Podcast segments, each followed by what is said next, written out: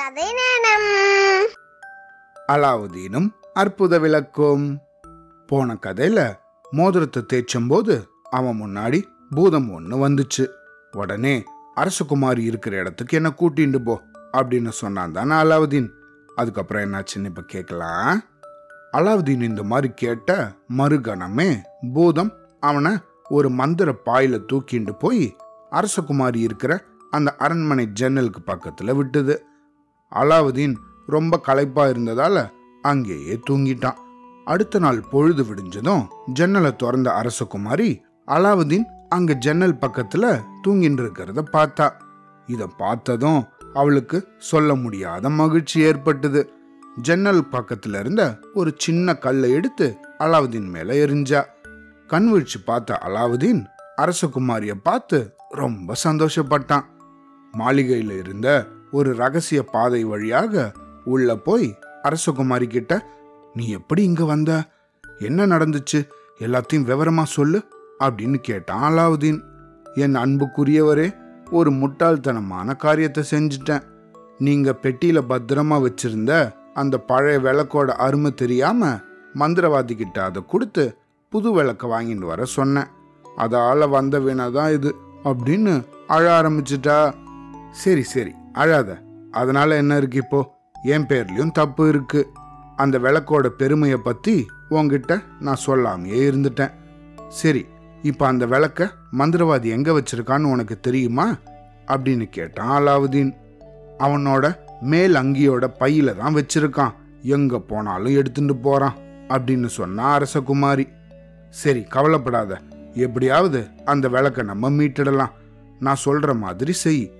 ஒரு நாடகம் ஒன்று ஆடணும். இன்னைக்கு அவன் வரும்போது அவனை வரவேற்று நல்லா விருந்து சாப்பிட்றதுக்காக கூப்பிடு. அவன் அதுக்கு ஒத்துண்டதும் ஆப்பிரிக்க பழச்சாறு எடுத்துட்டு வரும்படி சொல்லு. அவன் அந்த பழச்சாறு எடுத்துட்டு வர்றதுக்காக உள்ள போவான்.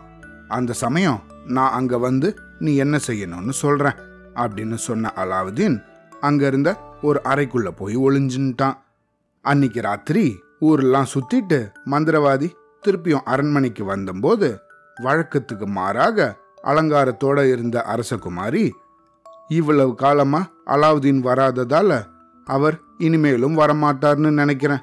இனிமேல் உங்களை விட்டா எனக்கு இங்க வேற யாரையும் தெரியாது. அதனால இன்னைக்கு உங்களுக்கு நான் நல்லா விருந்து சமைச்சு வச்சிருக்கேன். தயவு செஞ்சு நீங்க சாப்பிட வாங்க அப்படின்னு கூப்பிட்டா. மந்திரவாதி இதை கேட்டதும் மகிழ்ச்சி தாங்க முடியாம குதிக்க ஆரம்பிச்சிட்டான். அடடா விருந்து தயார் பண்ணியிருக்கீங்களா இதோ வரேன் அப்படின்னு மேஜை முன்னாடி வந்து சாப்பிட உக்காந்தான். அப்படி உக்காந்தம்போது அரசகுமாரி இந்த விருந்தில் ஒரு பழச்சாறு இருந்தால் நல்லா இருக்கும்னு தோணுது. ஆப்பிரிக்க பழரசம் ரொம்ப நல்லா இருக்கும்னு கேள்விப்பட்டிருக்கேனே அப்படின்னு சொன்னான் அவ்வளோதானே கவலைப்படாத இப்போவே ஆப்பிரிக்க நாட்டு உயர்வக பழச்சாறை எடுத்துன்னு வரேன் அப்படின்னு சொல்லிட்டு எங்கேயோ உள்ள போனான் மந்திரவாதி.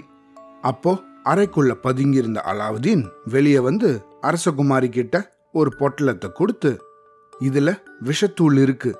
இத அந்த கோப்பையில போட்டு வை. அதுல பழச்சார நிரப்பியதும் முதல்ல அவனை ஒரு மடக்கு குடிக்க சொல்லு அப்படின்னு சொல்லிட்டு திருப்பியும் ஒரு அறையில போய் ஒளிஞ்சுன்னான் அலாவுதீன் கொடுத்த விஷத்தூள கோப்பையில போட்டு வச்சா அரசகுமாரி. மந்திரவாதி அந்த பழரசத்தை எடுத்துட்டு வந்ததும் அதை கோப்பையில் ஊத்த ஆரம்பிச்சான் அதை எடுத்து குடிக்கிறதுக்கு முன்னாடி நீங்கள் ஒரு வாய் குடிச்சிட்டு எனக்கு கொடுங்க. அதுக்கப்புறம் மிச்சத்தை நான் குடிக்கிறேன் அப்படின்னு சொன்னா அரசகுமாரி. இதை கேட்ட மந்திரவாதி முதலாளியை பார்த்த நாய்க்குட்டி போல பயங்கர குஷியாயிட்டான். உடனே அரசகுமாரியோட கையிலிருந்து அந்த கோப்பையை வாங்கி ஒரு வாய் குடிச்சான். அவ்வளோதான் மறுகணம் தரையில அப்படியே சுருண்டு விழுந்துட்டான் அந்த மந்திரவாதி. உடனே அலாவுதீன் மறைஞ்சிருந்த இடத்திலிருந்து வெளியே வந்து மந்திரவாதியோட பையில இருந்த விளக்க தேட ஆரம்பிச்சான். அந்த மந்திர விளக்கு கிடைச்சதும் அதை எடுத்து தேய்ச்சான். பூதம் அதிலிருந்து வெளியே வந்தது. ஆலம்பனா உங்களுக்கு என்ன வேண்டும்? கட்டளையிடுங்கள் அப்படின்னு சொல்லுச்சு. ஏ பூதமே நேரங்கட்ட நேரத்தில் இப்படி சிரிக்காத. சிரிக்கிற நேரமா இது? சீக்கிரமா எங்களையும் இந்த மாளிகையையும் இதுக்கு முன்னாடி இருந்த இடத்துக்கே எடுத்துட்டு போ அப்படின்னு சொன்னான். பூதமும் அதே மாதிரி செஞ்சுது. மறுநாள் காலையில தூங்கி எழுந்ததும் தன்னோட உப்பருகில போய் நின்ன சுல்தான் அலாவுதீனோட மாளிகை திருப்பியும் அங்கேயே இருக்கிறத பார்த்து பயங்கரமா வியப்படைஞ்சாரு. இது என்னது இது?